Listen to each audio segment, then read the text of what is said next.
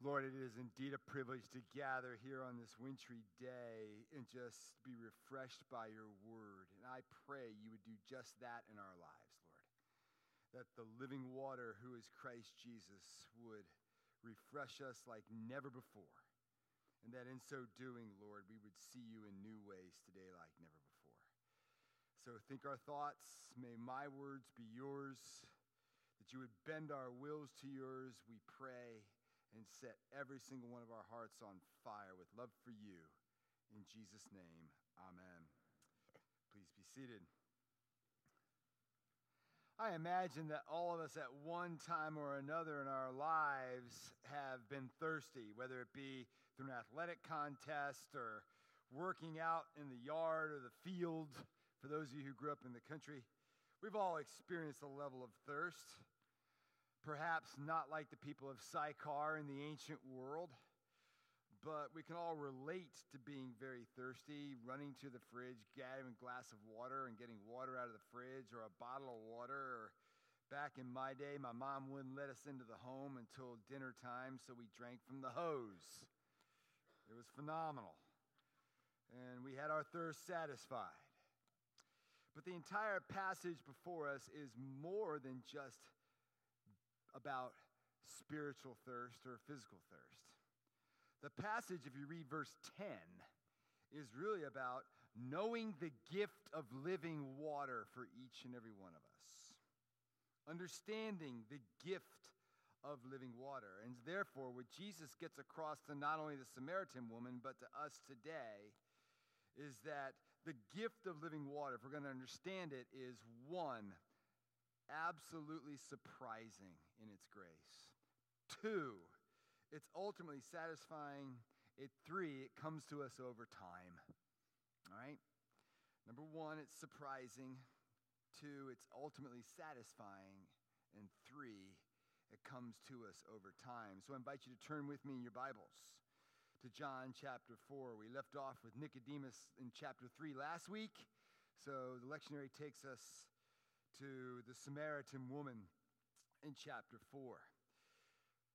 Surprised by grace is the first point. She is absolutely stunned that this guy is talking to her. Verse 9. And the disciples are stunned that Jesus is talking to her in verse 27. Why is that the case? Well, first of all, she's a Samaritan. The Samaritans and the Jews were complete enemies at this time the Jews were looked upon by, the Samaritans were looked at by the Jews as racial inferiors and dangerous heretics. They had blended Judaism with paganism and had come up with absolutely terrible religion. They had built a temple on Mount Gerizim, and they said that was the true temple of God, and the Jews destroyed it. And so there was great tension between the two cultures. Secondly, they were both surprised because he is speaking to a woman. Verse 27 reminds us of the terribly low status that women had in all those ancient cultures, be it Jew or Greek or Roman, Samaritan. The disciples marvel because it was considered absolutely beneath a man to even speak to a woman in public. And last, she was a moral outcast. This is surprising that he's speaking to her because she comes alone to draw water at high noon. Drawing water was a communal activity in the ancient world. You kind of did this together as women in the households would go out early in the morning and late in the evening to draw water from the well, but she comes at high noon. It's a physically exhausting task. You got a yoke, and you carry two clay pots on the end of that yoke, and you haul it yourself. And she comes in the heat of the day to avoid other women. They didn't want to see her, she didn't want to see them. She had had multiple husbands to say that she was into men is an understatement. But beyond that, she was living with a man who was not yet her husband. So, by Samaritan codes as well as Jewish codes, the way she was living her life was totally unacceptable. And Jesus deliberately, despite every single barrier that morality, traditional religion, society, and culture would put between them, he blew through every single one of those barriers and said, basically, I want to get to know you. He repeatedly does this in the scriptures. But his living water is surprising grace. We must understand this. His living water is not on the basis of merit or pedigree or financial status or race, gender, or pecking order because Christianity is a surprising grace offered to all. Now, religiosity and religion, morality, and culture will tell you, well, we know who meets God. They have the right look, they wear the right clothes, etc. They got the right degrees from the right institutions. But that's no surprise, and there's no grace offered in that religion. That's the religion of come and be like us. Come and be like me.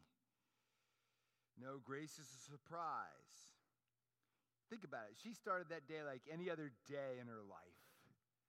And she comes and she's really indifferent to the things of God. And she met God. So it doesn't matter who you are, what you've done, anyone, anywhere can meet God in Jesus Christ. You don't have to be an insider, you don't have to be an outsider. It's all a matter of grace. And that's why it's always a surprise. So let's apply this to our lives.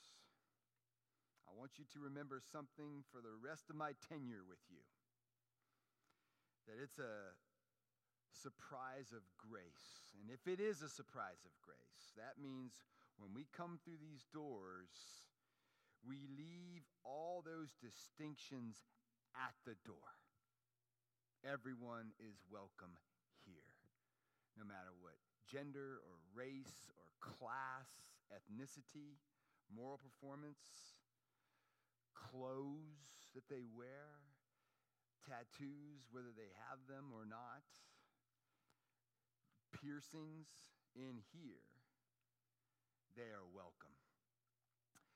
What has irked me more than any other thing in dealing with the churches of our outfit, it has been a come and be like me mentality in many of the churches that I've served. You know, um, at the consecration of our building, I became aware of a situation where at the peace, a young man had come off of work wearing his uniform, which included a hat. And he wore his hat during the worship service. And we had a member walk up to him and say, with disgust in his eyes, That is so disrespectful, young man. You should take that hat off. I can't believe you come to church like that. I thought we'd won that. Hats are welcome. Okay? Hats are welcome. You can wear it. You might have hat hair. You might look worse without it. I'd say get a haircut. no, I'm kidding. But the refreshing thing, if you haven't had a chance to see the Jesus Revolution movie, please do so. It's a wonderful example of how the church back in the 70s, in the 70s, began to learn to welcome people that were different than they were. And Calvary Chapel is a thriving church today in Costa Mesa. And like I told you a few weeks ago, down the road in Huntington Beach, Newport Beach, one of those beaches there on the Pacific Ocean, St. James Anglican Church, it became known as, had a bunch of hippies walk through the door. And David Anderson was the rector, and they became welcomed. No, my friends, it's a surprising grace. And this time they won't be hippies, it'll be something else that probably irks you a little bit, everybody's welcome here. Because God's living water of grace is always a surprise to the world that we welcome them in. So we need to be prepared for the awakening I pray is coming and be glad that they're here. Secondly, we must know that this surprising grace brings ultimate satisfaction in life. When he, when he says to her, I'm here to give you living water, he's talking something more about just the forgiveness of her sins. Knowing that our bodies are made of mostly water, we can't survive long without water. We can survive without food, but not water. Jesus says, I have something your soul needs more than even water.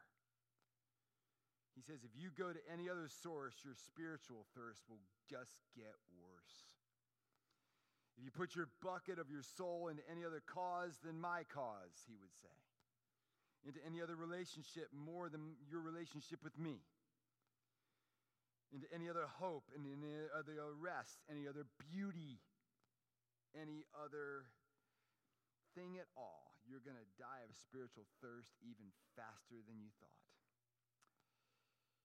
Then he has the audacity to say, But the water I will give you will not just make you feel better, it will become as a wellspring welling up into eternal life. Verse 14b I will become a spring of water welling up into eternal life. It's an amazing thing. And this is a remarkable promise. And what he's promising us here is that without Jesus Christ, we have to go outside ourselves for purpose, hope, joy. And we do so, don't we? We go, we live for our families, we live for our jobs, we live for our political causes, we live for our financial portfolios. And if we do that, we're going outside of us. But what happens when your political party loses? What happens when you lose your job? What happens if your family blows up? These things happen. You die of thirst. And you have to go outside of yourself to cope. My friends, our lives are incredibly fragile and unstable. Your thirst is not just for purpose, it is that, but it's also for beauty, for love, but even if you find a great person to love and you have a great marriage, that spouse isn't always welcoming and accepting and you know, they're also mortal and they're sinful. And Jesus is saying, I can give you a purpose, a love, a peace, a joy, and a hope, and a beauty that permanently wells up within you. Now, of course, you love your family. Of course, you want to provide. Of course, you want to see justice done. But here's what's so beautiful about this image He's saying it's a spring within you, welling up, not a well. We, we, we treat our walk with Christ as if it's a well. Well, a well you can plug up with the world's dirt, right? We treat Jesus like that and we allow the dirt of the world to, to clog us up in our view of Him. But you can't fill up a spring. If you try to fill up a spring, it's just going to keep coming. It's like Gandalf. Frodo writes of him In the wizard's face, he saw only lines of care and sorrow, but underneath there was a great joy, a fountain of mirth, enough to set a kingdom laughing. That's a Christian. It doesn't matter how much of the world's dirt is on you. When my living water will become a spring within you, welling up to eternal life, you can't stop it. And that's what's offered to us in Jesus Christ love, joy, peace, contentment, resolve, blessing. It's all yours in Jesus Christ. So we have to understand it's a surprising grace and it's a gift to us. We also understand that this gift is ultimately satisfying. And third, we have to understand that it occurs over time. Often having to get alone with Jesus one on one, Him looking at our mistakes. And notice Jesus keeps saying to her, living water, living water, living water. And you know, he, she looks at him and says, You know, this, this really isn't my problem. It's, it's physical thirst. I came here to get water. And then Jesus says, Well, now go and get your husband. Some people sit, think he's changing the subject. He's not changing the subject. He's not avoiding the subject. He's convicting her. He's not condemning her. And there's a difference between the two, right? Don't confuse them. The key to understanding what he's doing is that he's not changing the subject. She says, I'm not spiritually thirsty. He says, Oh, yeah, go get your husband. Well, I, I, I don't have a husband. No, men have been running your life your entire life. Your sex drive. And I want you to know that you're spiritually thirsty, and, but you're spiritually thirsty for God.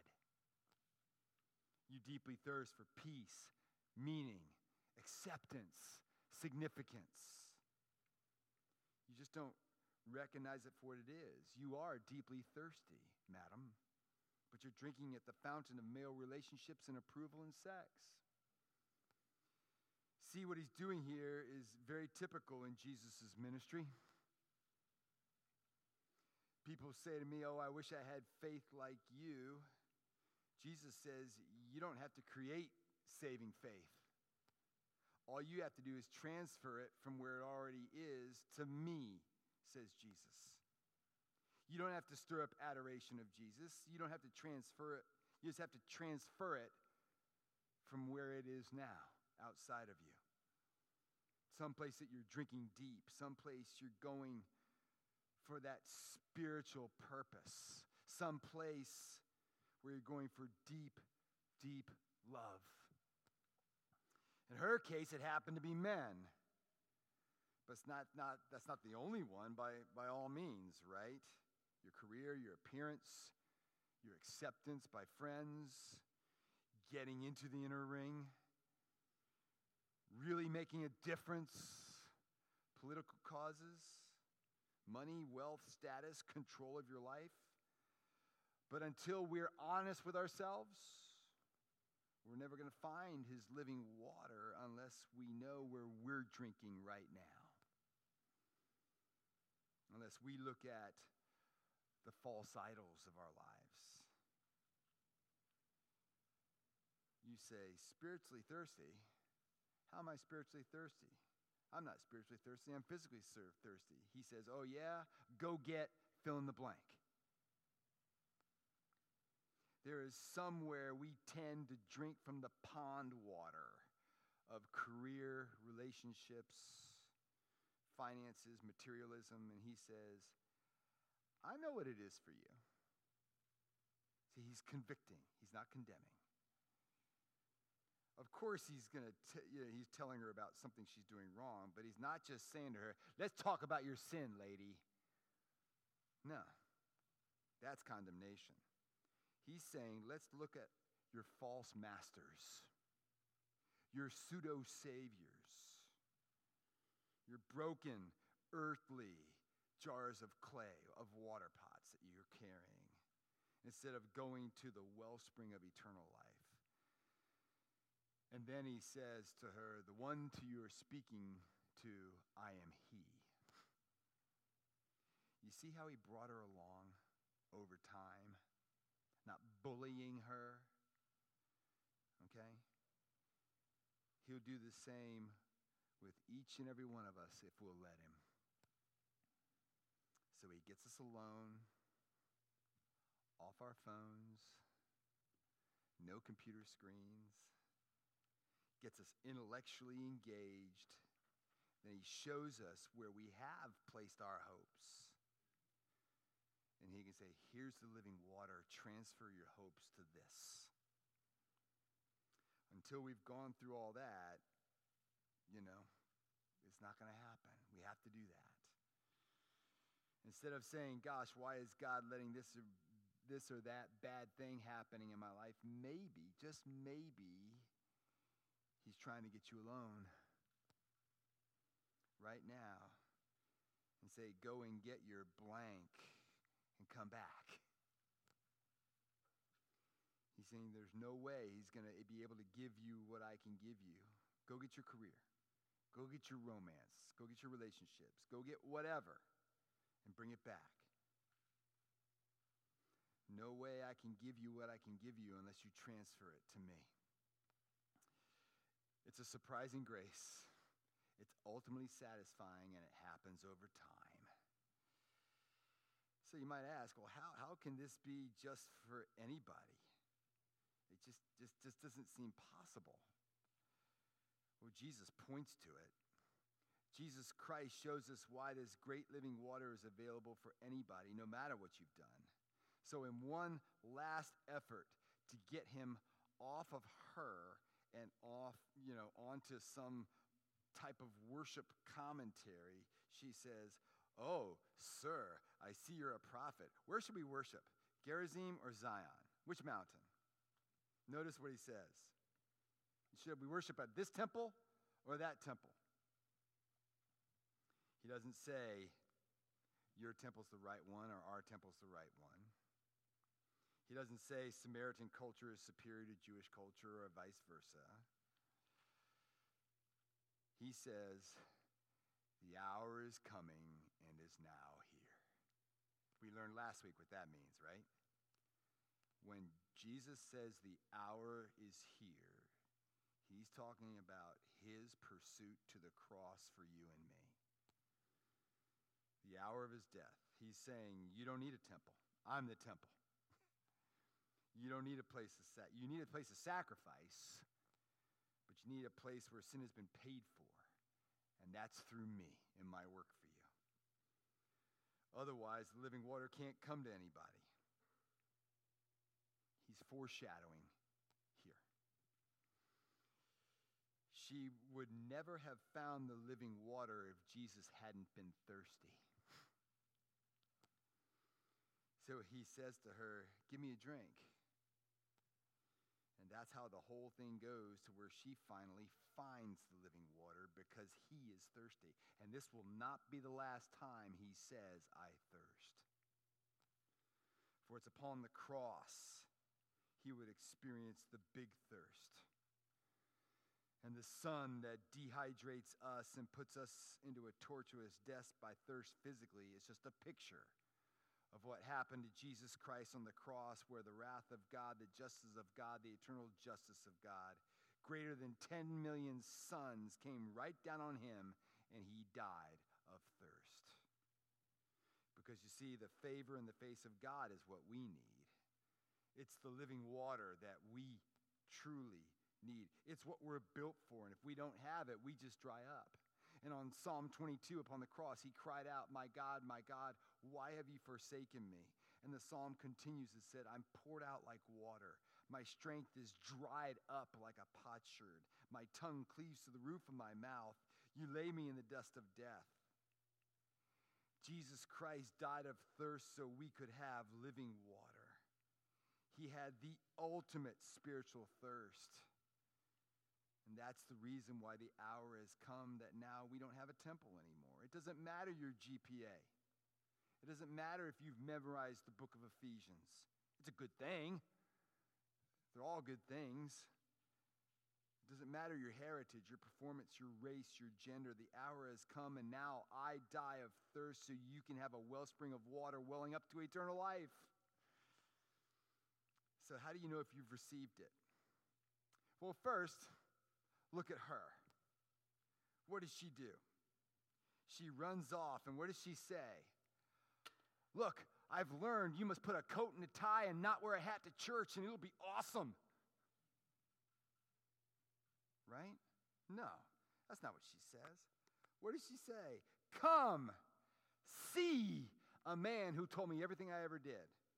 Wait, She's happy about he just discovered all the sex that she's had. She's celebrating that? It's kind of weird. All these experiences she had with men. How in the world could she be talking so happy about this? This is how you know you're a Christian. Relativists don't believe in repentance, and moralists absolutely hate it. It's abnormal. For, you know, We come and we say, Lord, I screwed up. I repent. I turn to you. Christians know this is the way to break the chain of the false saviors, the pseudo saviors, and the false masters in our lives. She said, Come and see, and maybe you can repent too. That's the way you know you're a Christian. And, look, she doesn't, she, doesn't, she doesn't care about all. She's going to tell the people that she's been avoiding. She doesn't care what they think. She has a totally new self image. And more than that, she must love them in spite of how they've treated her in the past. She just knows the gift of God. And notice, Jesus didn't say, Go, preach to the people of Sychar. No, she just goes and says, Come and see. She loves the people who abused her, and she doesn't care what they think. She loves repentance and leaves her water pot behind. And so, in closing, my friends, it doesn't matter your performance this week. What matters is that you can at least utter the words, Sir, give me this water. Give me this water. If you can muster that up, you're on a good track. He'll show you. And so, dear brothers and sisters, is there something in our lives that we're, we're going to outside of the wellspring of eternal life for meaning and purpose and hope and joy? Maybe that's the reason you're up and down like the stock market. If there's anybody here who says, Gene, you don't know how messed up I am. If you knew, you wouldn't be talking so hopefully about this stuff. Well, were you with me last week? The man who had the best outward appearance in the world takes the entire book of John to get it. She took one chapter. He just laid it out for her, just kept asking her questions, kept talking to her and talking to her, and boom, she gets it. Why? People who are humble, willing to be a little vulnerable, and powerless usually are the people God works in and through more readily. That's exactly what happens. So, would you once again receive God's invitation into life in Christ Jesus with me? Because this Jesus says, Whoever drinks of the water that I give him will never be thirsty again. The water that I will give him will well up in him into eternal life. Let's pray. Heavenly Father, we are grateful that we can come to you. And we pray that no matter where we are in our journey, we can transfer any trust that's outside of you, Lord Jesus, to you and to your cross. And that you would help us to live, Holy Spirit, with this wellspring of water, helping us to be barrier free, Lord God. And if there be anyone here this morning who's just in the place where they realize that they're thirsty, but they really still don't understand what this is, I pray you would pour your help and your grace into them today as they pray, Sir, give me this living water. So I don't have to keep coming up these hills with jars of clay. Lord, I know that you will answer that in us. And so, Father, we pray by the power of the Holy Spirit, you help us to apply this to our lives right now. In Jesus' name we pray. Amen.